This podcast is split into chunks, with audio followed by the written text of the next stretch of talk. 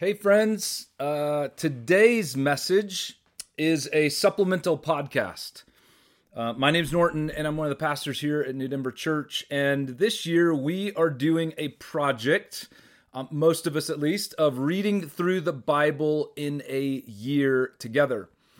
And we are a little bit more than halfway through the year, which means uh, we've been reading a lot of the Old Testament as you know, we're going through it mostly in order. We've jumped out of order a little bit. For the most part, we've been reading a lot of the Old Testament. Um, and we're also deep in the prophets right now. So, literally, I finished the book of Jeremiah this morning. We've been in Jeremiah for three weeks. It's the longest book in the Bible. And we just sent out a survey, which many of you filled out, which was super helpful. Thank you for doing that if you filled it out. Um, and we just ask a couple of questions real quick to, to see how things are going. And we got a lot of responses, um, some great comments, and some great questions back. So, in the podcast today, I just want to take a little bit of time to address some of your comments, some of your questions, and some of the challenges of doing this project together. So, Let's jump right in. The first question that I want to answer is really simple, and it's this Why is reading through the Bible in a year so hard? Uh, one person wrote, quote, reading the Bible has been harder than I ever expected. And I think a lot of us would agree, right? A lot of things have made this project hard. A lot of things make reading through the Bible in a whole year hard, especially again when we're in the Old Testament a whole lot right now. And I'll talk specifically about some Old Testament stuff in a bit. But, but let me highlight first a couple of things that I think make this project hard. Uh, first, um, reading the Bible in a year, it just requires a lot of long and patient discipline that we rarely give to anything else in life. And, and I think we just have to acknowledge this. Think about this for a second. How many projects do you work on for an entire year? Right? How many home projects do you work on five days a week for 52 weeks straight? Right? Most of us don't work on work projects that long, right? We, we just don't do projects that are this long that require a whole different kind of resilience and grit and determination and discipline and patience um, and so doing something like this, even though it's maybe just 15 or 20 minutes a day, five days a week for 52 weeks straight, it requires some muscles, if you will, that we don't use a lot in the rest of our daily lives. Okay. Um, so sometimes we use these these I guess you could say endurance muscles when we go through hard times, but again, that's more perseverance and enduring something that's difficult or hard, right? That's enduring a difficult situation in our lives, maybe for a few weeks, maybe even for a few months, but the difficult situation is something we hope will end. It's something we're we're longing for it to end. It's something that we want to resolve as quickly as possible. But that's not the way it is with reading the Bible in a year. This is something we chose to do. This is something we want to do. This is something we entered into willingly, not like a difficult situation. This is something that we hope to get something out of. And so it's not just something to be endured, right? So it requires this level of resilience and grit and discipline that we just don't use in in other aspects of our life. So I think that's one of the most obvious reasons that reading through the Bible in a year is hard. But the second is, and we said this all along, but I just want to acknowledge it again the Bible is an old book. It's a really old book. And that makes it harder to connect with. We are reading ancient literature, right? And so there are all kinds of challenges that go along with that. Um, there's cultural differences, right? The culture that this book that was, these writings that we're reading was written for and their time is so different. And so to bridge that cultural difference is just hard. I just started reading a book uh, called The Covenant of Water. It's by a well known author, it's a fiction book. It's about a story of these people living in India, and it's really well written and it's really good and it's captivating. But even that's hard because there's just lots of stuff about India that I don't understand because of the cultural differences. So I have to bridge that.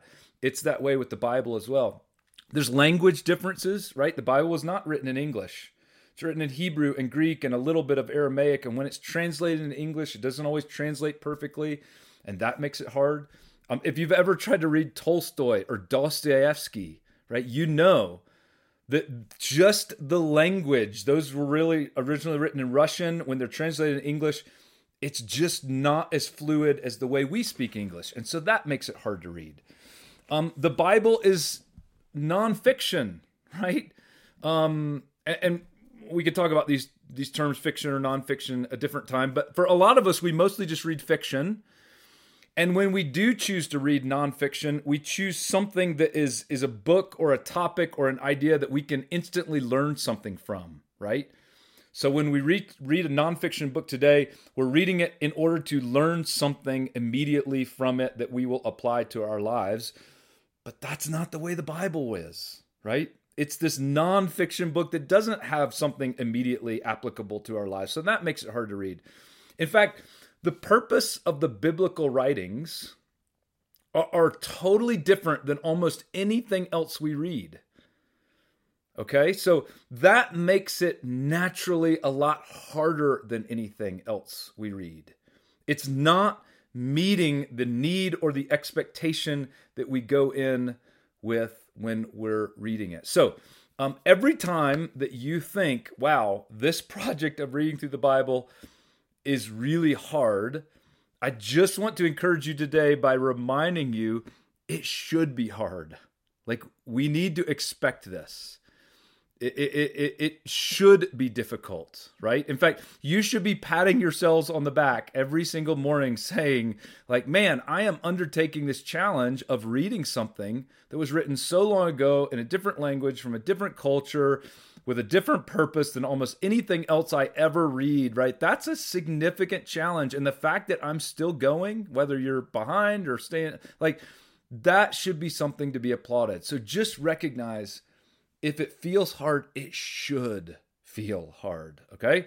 Now, here's a real practical question that several people have asked. Um, can, as we're doing this project, can we use audio Bibles? In other words, can I just listen to it instead of actually reading it? And my answer is, of course you can, especially if that helps you to keep going. If if you're running into challenges with actually reading it, and it would help you to keep going to listen to it some, then I definitely think you should do that. Now, of course, there are some downsides to listening instead of reading. So let me just highlight those real quick. Uh, when you listen to something, you're less focused because it's sort of only using one aspect of your brain, only one sense. Um, and uh, you're just more focused when you're actually reading something. Um, there's a different thought process that you use when you're reading something versus listening to something. When you're reading something, it requires uh, elements of imagination um, that you don't use when you're just listening to something. It's also easy to get distracted when you're just listening to something. In fact, we can multitask. In fact, it's easy to multitask. It's easy to just you know, go work out at the gym or be cleaning the house or be doing other work while we're listening to it. But that means our attention is divided and it's easy to get distracted and to not be fully paying attention. So, in light of those downsides, I've definitely recommended if you can read, definitely read. And if you need to listen, if possible, try to limit that. So maybe just listen from time to time. Maybe just listen once or twice a week. Maybe just listen when you really need to catch up. Um, when you do listen, try not to multitask, right? If you're listening while you're driving or you're listening while you're working or cleaning or doing something else, you're probably not going to engage it as well. But with those caveats in mind, by all means, if it helps you to keep going from time to time to listen, definitely uh, use audio Bibles if you need to.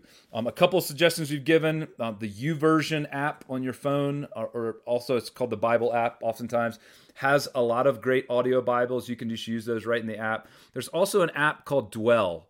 Um, it's paid, so it costs some money, but um, it has a number of audio Bibles that are read in a pretty cool way.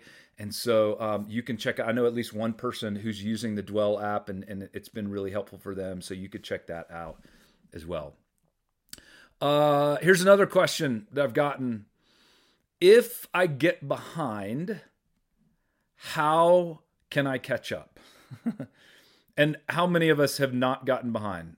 Nobody is raising their hand. Like I've gotten behind. Like we've all had days or maybe even weeks where we've gotten behind. Okay.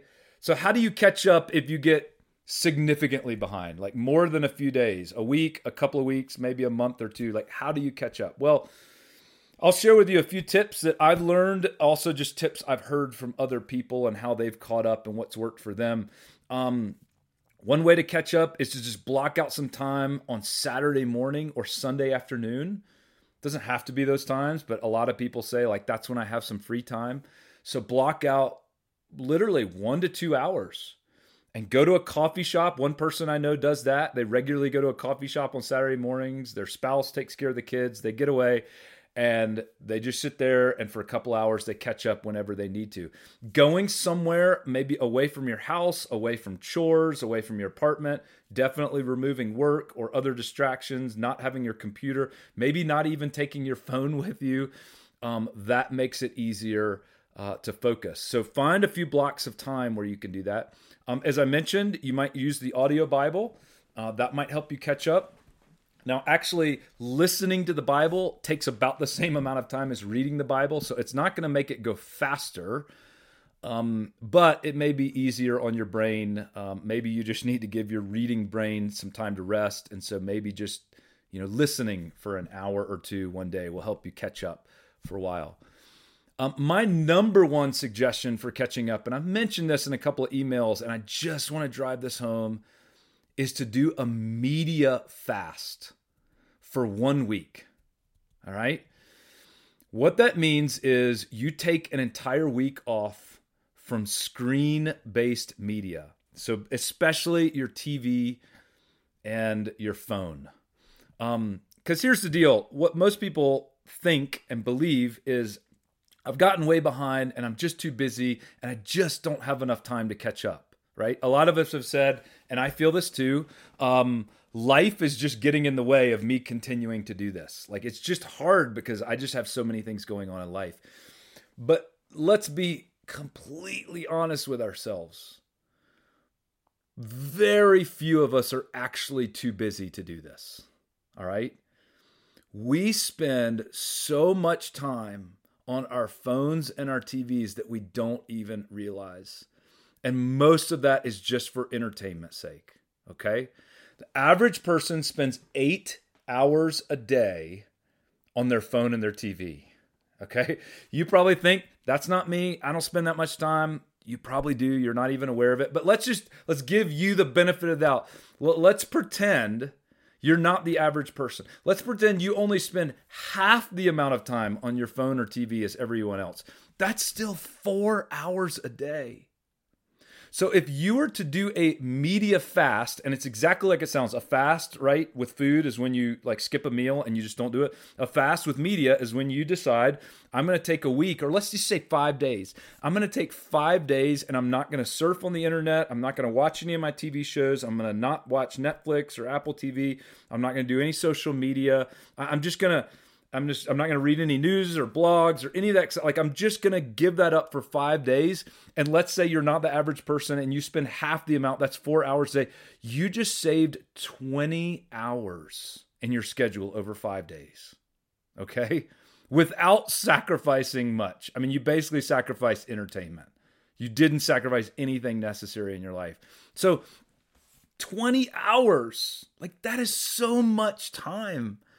You can easily find the time in your schedule. And so the issue for most of us is not really busyness, uh, or it is busyness, but it's not really that the time isn't there. We have the time.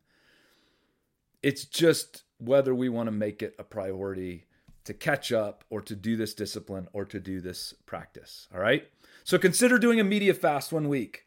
You will have all sorts of time in your schedule and then take an hour or two hours every single night and start reading through big chunks of scripture, and you can catch up way quicker than you think you will. In fact, you'll find yourself being bored because you'll have so much time back into your schedule. Uh, one other thing before we move to another question. Um, if you have gotten significantly behind and you want to catch up, that's awesome. Uh, try to catch up. But as you catch up, I would say this you might just think about tweaking your reading habits going forward. Because if you keep getting behind, then there's something about your reading habits that is putting you behind.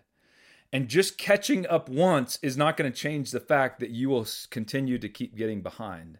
So you'll just have to ask the question why do I keep getting behind? Am I doing too much? And so maybe, again, you back off media. Maybe you change something in your schedule. Maybe you decide, well, I'm reading at the end of every day at night and I just get too busy and then I'm too tired at night and that's why I keep getting behind.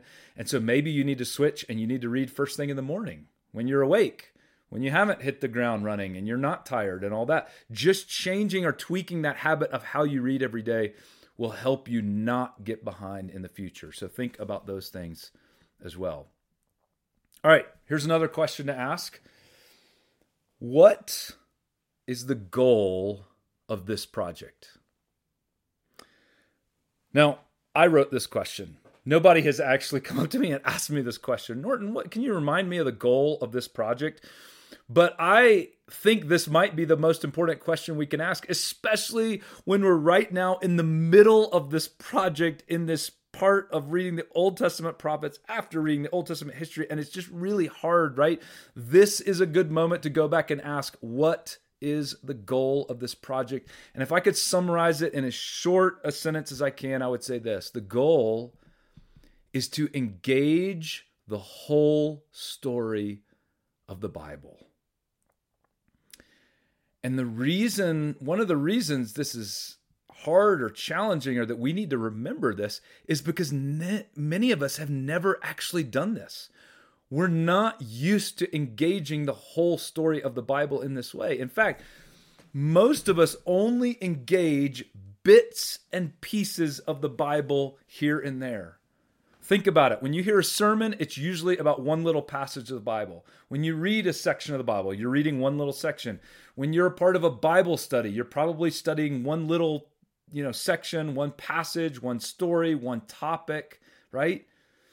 And and those things have their place. It's not that they're wrong. I mean, imagine me trying to preach a sermon every week on the entire Bible. Like it's just not practical. So we we can only for the most part, engage the Bible in bits and pieces and little chunks here and there. But if you just back up and think for a second, what are the limitations of the way that we often engage the Bible in bits and pieces? What does that actually do to us?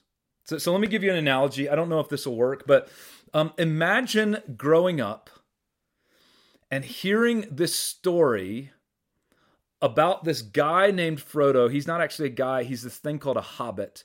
And he drops a ring into Mount Doom. And you hear the story over and over and over about Frodo dropping the ring into Mount Doom. And and you know there's more to the story because that doesn't sound like an interesting story. Like one day he just drops a ring into Mount Doom. What's going on there? And you find out there's more to the story, right? You find out that there's this great battle at this place called Minas Tirith that happens before that. And then there's this other character. His name is Aragorn, and he's some kind of king, and he plays a role. There's also some other characters in the story. And at some point, somebody explains a general storyline actually Frodo found this ring and then he figured out it needed to be destroyed. And so he went and destroyed it in Mount Doom. And, and, and you hear sort of the general story, but that's it. And then whenever you want to learn more about the story, you're handed these three books that are the story, and all you ever do is just open one of the books to a random page and you start reading it, right? and of course, whenever you open one of these books to a random page and start reading it, it doesn't make sense. You don't understand really what's going on. You're thinking, what? Why are the why are these people in Rohan? Why are they defending this castle called Helm's Deep?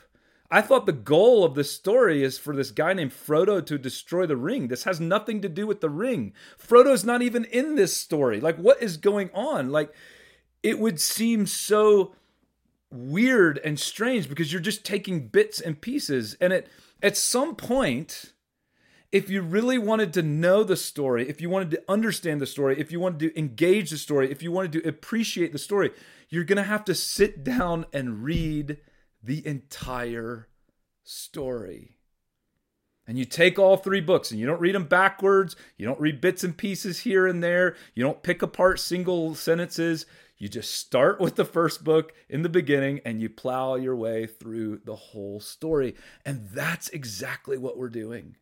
That's why we're reading the whole thing, to engage the whole story of the Bible. Now, the method for doing that is to do it in a year. Uh, we picked a year because it's an easy marker. It's somewhat doable. You can read, you know, 15, 20 minutes a day and you can make it through the whole thing in a year. Uh, we came up with a plan. Um, there's lots of different ways we could have designed the plan, but we tried to design it the way that we thought would be the easiest and the most accessible, that would still follow the general storyline and still follow things chronologically and help us engage the whole story, right? But don't mistake the plan for the goal. the goal is not to follow the plan perfectly, right? The goal is not to stay up with the plan every single day, to check off every single day on the calendar and to be perfect and uh, and to read every single time so that if you read sometimes but then you have to listen on audio have you failed the goal? No. No you just deviated from the plan slightly. If you finish in january or you finish in february or you finish in march instead of finishing on february uh, instead of finishing on december 31st have you failed the whole goal? No of course not you just read it in a year and a month or a year and two months instead of a year. There's no, there, there's nothing about a year that you, there's nothing that says you have to be perfect at this. If you don't follow the plan perfectly, right? I, I know one friend got to Proverbs and they were kind of behind and they're like, I just can't do Proverbs right now. So they skipped Proverbs and they're going to come back and read Proverbs, but it helped them kind of get back on track and stay up with everyone else. If you did that, like, have you failed the goal? No, you just tweaked the plan a little bit for your own life, but you haven't failed the goal. The goal is not to follow the plan perfectly.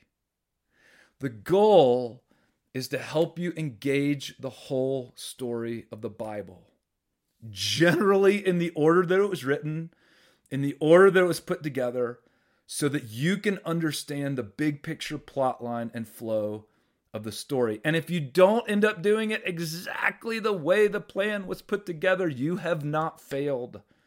The goal is not perfection, right? The goal is engagement, which also means if you are engaging it, if you're still engaging and you're doing it, and whether you're like perfectly following the plan or you're a few days behind, um, then you're fulfilling the goal. If you're engaging, you're fulfilling the goal. If you're confused about some things, that's engagement. You're still fulfilling the goal. If you're being challenged on some things, if you're finding out you really don't like the Old Testament prophets, if you're wrestling with new questions that you've never had or never wrestled with before, that's good. That's engagement. You are still fulfilling the goal. So don't let those things make you think that you're doing something wrong or that you're failing or that it's not doing what it's supposed to. The goal is to help you engage the whole story of the Bible and keep that goal in mind. Now, that leads to another question that I want to address. And this is the biggest one, and this is the main one that we'll spend the rest of our time in this podcast on. Then I'll wrap up.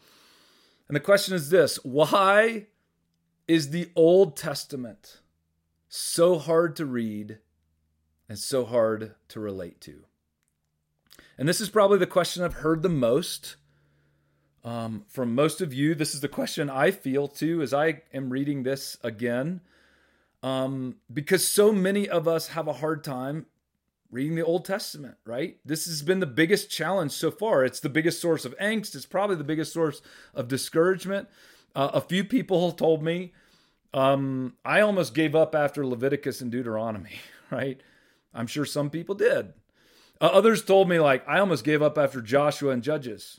Uh, others said that when we got to First and Second Samuel, and First and Second Kings, and we just read story after story of wars and violence, especially at the hands of this guy named David, who's supposed to be like a good guy, right? But there's all these long stories of war and violence and all this stuff, and I'm I'm just ready to give up, right? And and I'm thinking the whole time like we haven't even gotten to the prophets yet. Oh my goodness.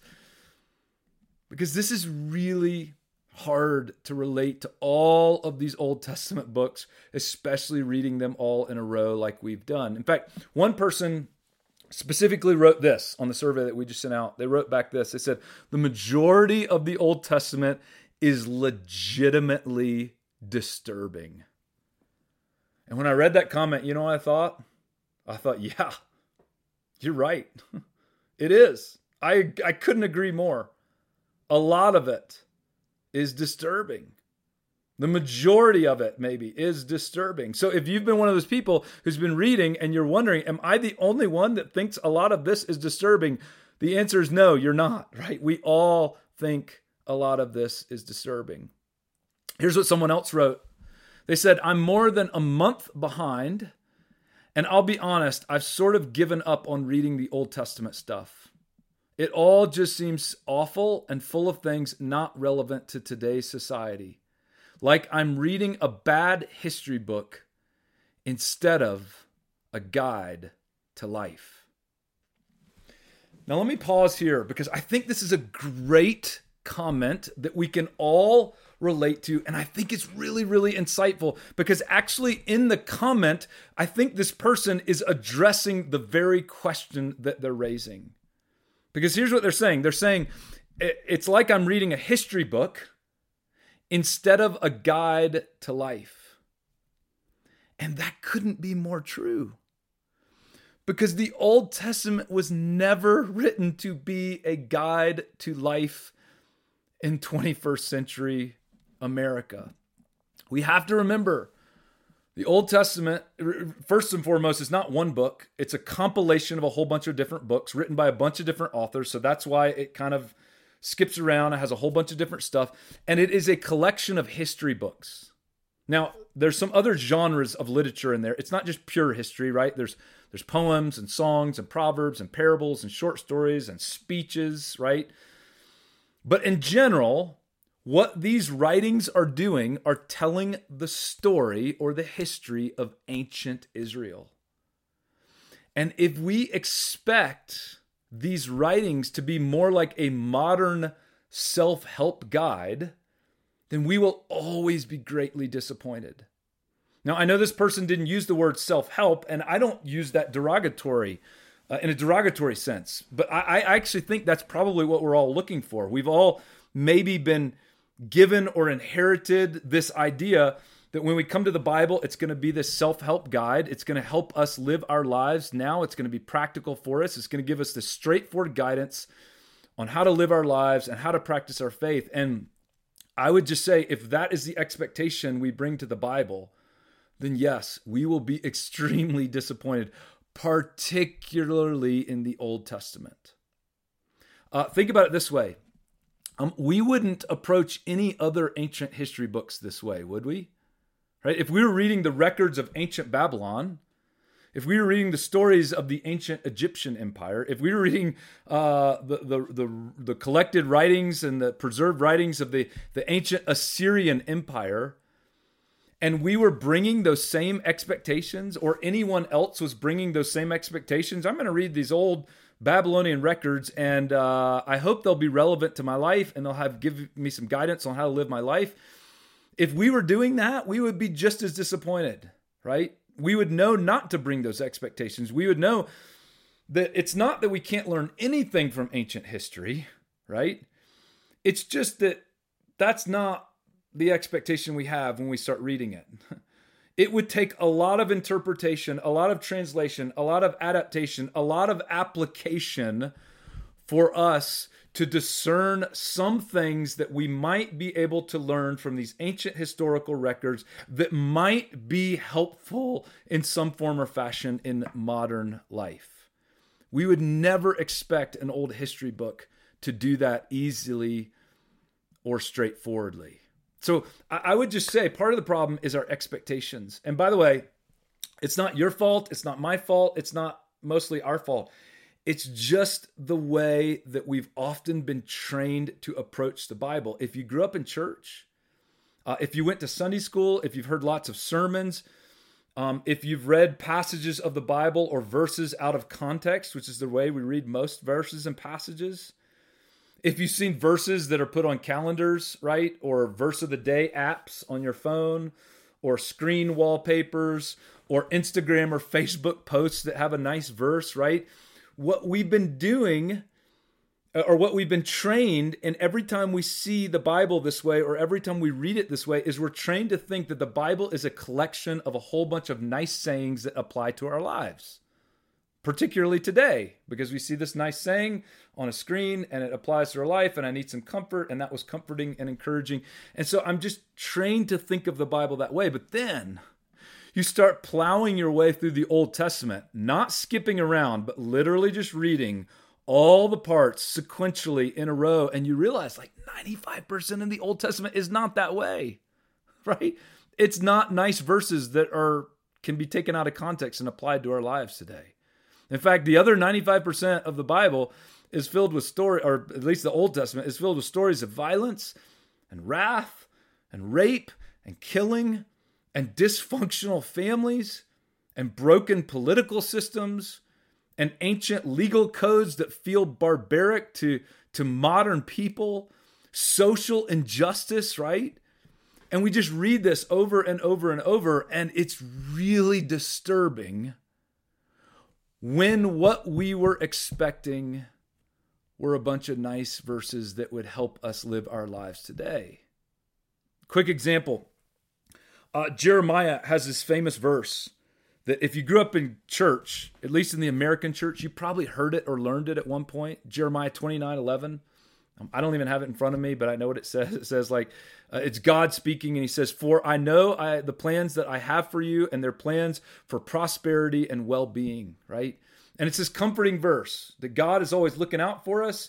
And no matter how bad things get in our lives, God has a plan for our lives. And the plan is always going to be for prosperity and our well being. Things will always work out, right? That's Jeremiah 29 11. If you've been reading Jeremiah with us over the last three weeks, you know that the other 99.9% of Jeremiah is brutal, right? Corpses are being thrown in cisterns, not once, not twice, but three different times. Jeremiah is not about Jeremiah 29 11, right? That is a blip on the radar of most of Jeremiah, which is pretty difficult to read. So I just want to be honest with you. And if if need be, reset our calibrations and our expectations. Reading through the Old Testament should be disturbing. It should be hard for us to swallow. It should feel irrelevant, particularly because of the historical and cultural distance. There is no work that you're going any work that you read that is 3000 years old is going to feel irrelevant, right? Nothing about an ancient work will feel relevant up to our day, our time, and our lives today, right? It, and it should be, and it should feel like this. You should be asking this question quite regularly. Why should I keep reading this, right?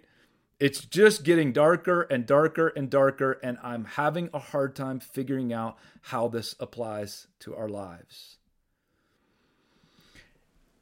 And if you're asking that question, A, that's a good thing. You should be asking that question. If you weren't asking that question, if I saw you and you were like, Jeremiah's been awesome, I would I would have my doubts and questions about what's like you should feel like this is disturbing and it's getting darker and I don't know why we keep reading this. Why are we doing this? Like you should be asking that question. So that's normal, that's expected. And as you're asking that question, here's what I would say back.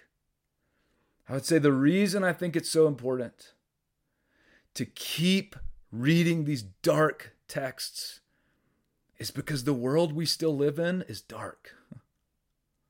because the problems of our world are still quite deep.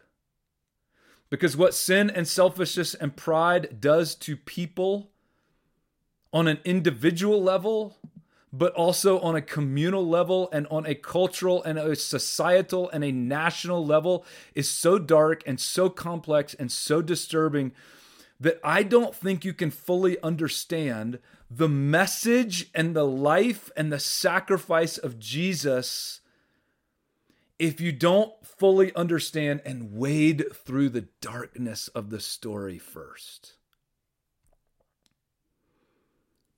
See, I don't think we can really comprehend who Jesus is and what he said and what he did until we've fully engaged and read and waded through the Old Testament.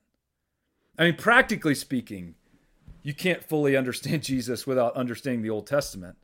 I mean, Jesus is always drawing on Old Testament imagery, Old Testament history, Old Testament literature. Jesus quotes Deuteronomy and Leviticus and Jeremiah and Isaiah left and right, right? And those are some of the hardest books we've read so far. But Jesus quotes them all the time. So clearly they were important to Jesus. And what he's saying and teaching and trying to communicate has something to do with what those books are about. In fact, when Jesus shows up at the temple in Jerusalem a few days before he's crucified. This is described in all the Gospels. It's the last week of his life, right before he goes to the cross. He shows up at the very temple in Jerusalem, and Jesus gets really, really angry when he's there.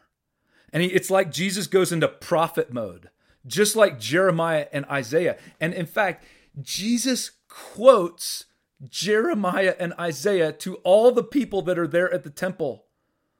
And what Jesus is trying to communicate when he talks to them and he gets angry and he quotes Jeremiah and, Isaiah is, is essentially what Jesus is saying is there are some consequences that are about to fall. There is some judgment that is about to, there are things happening here at the temple today in Jesus' time that are bringing great consequences and great judgment. And if you want to understand what Jesus is trying to say in that moment, well, you have to read Jeremiah and Isaiah because Jeremiah and Isaiah are making pronouncements about the temple structure and about Jerusalem and about the nation.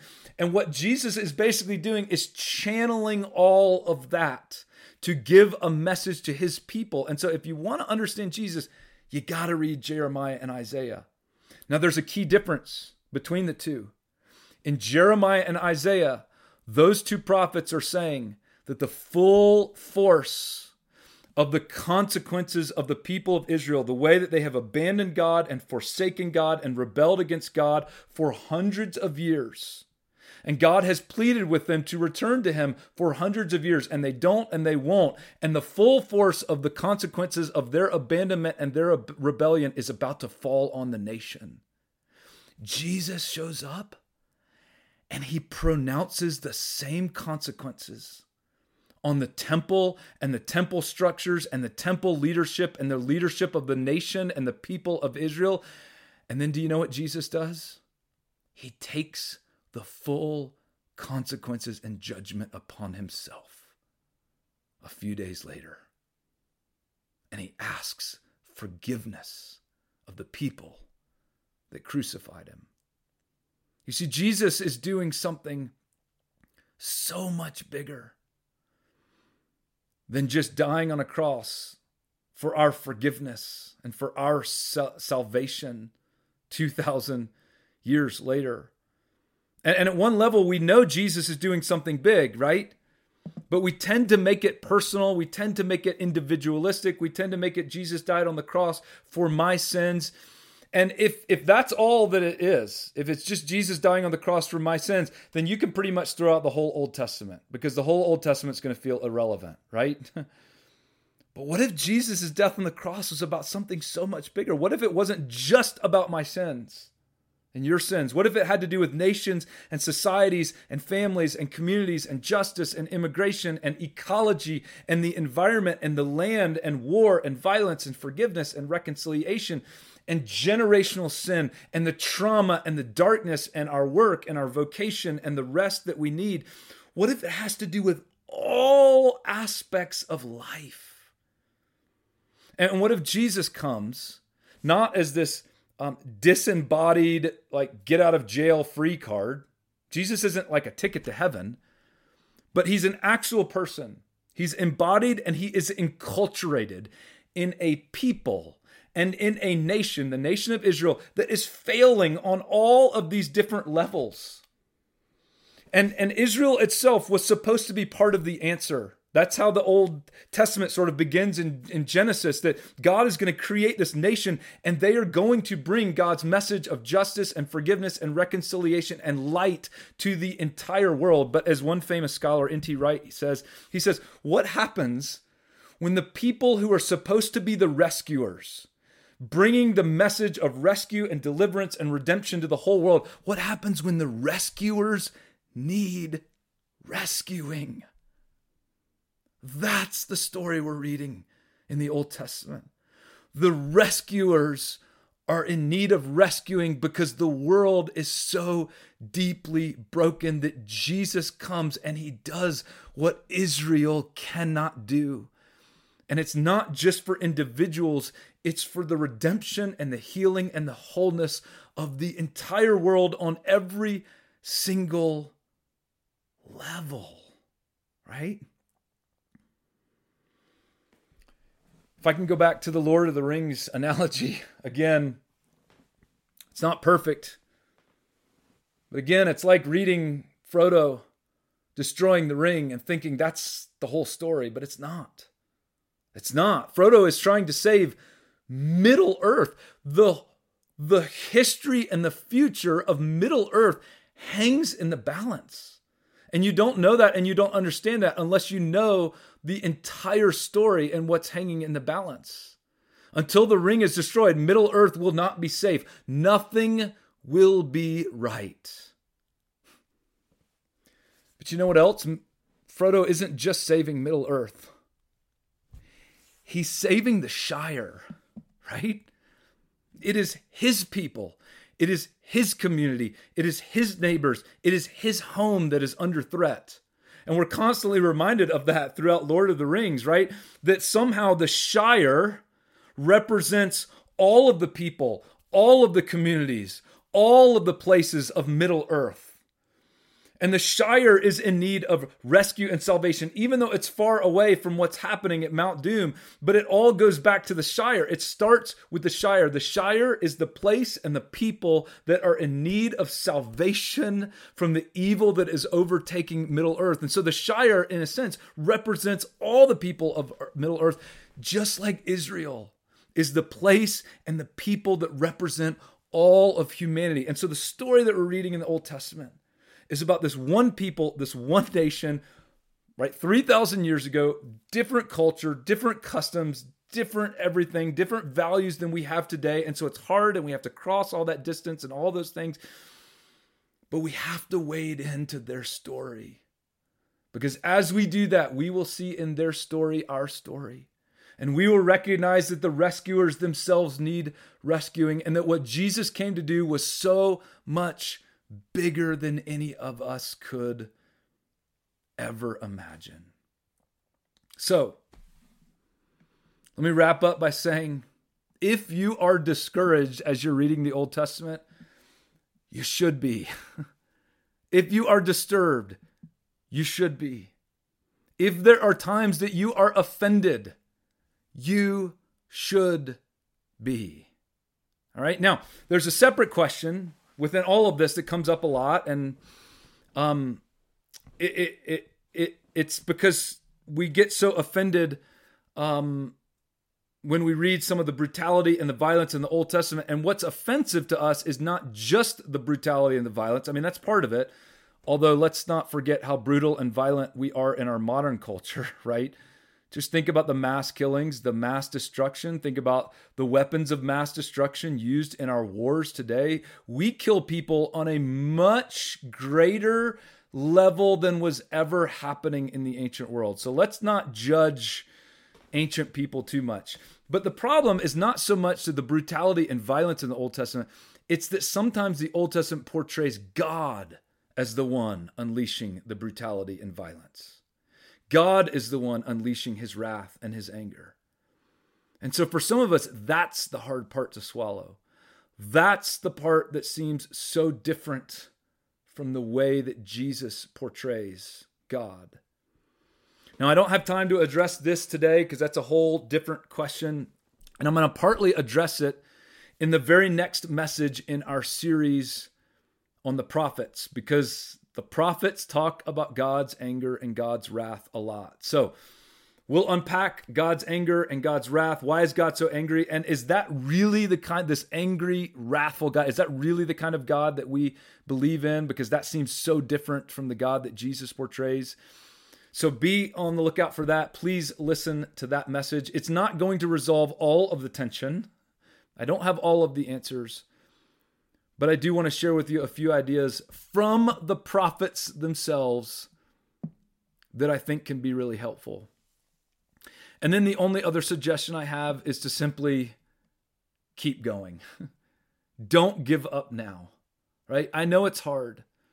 I know it is difficult at times. I know there's some questions being raised that there aren't great answers to, but trust in the practice, trust in the process, trust that something, and I would say the Holy Spirit, led you to undertake this project.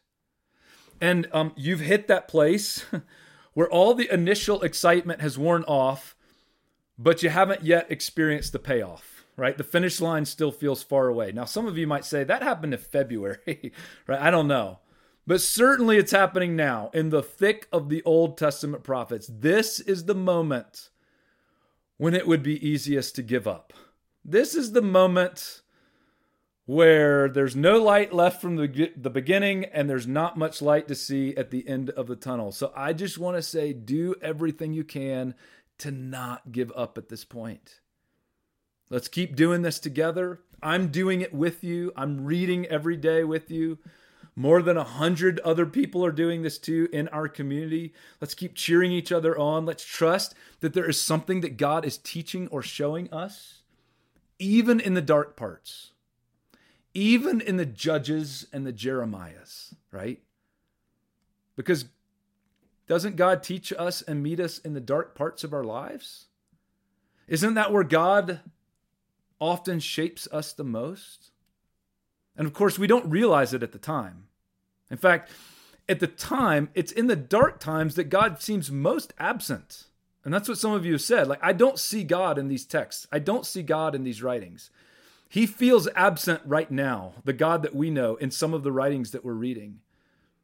Just like he feels absent in those dark seasons in our lives. But we usually look back on those dark seasons and we realize God was way more present than we were aware of at the time. And he was way more at work than we could ever see. So let's keep trusting that God is present and God is at work and God is doing something as we read and engage the story of God together.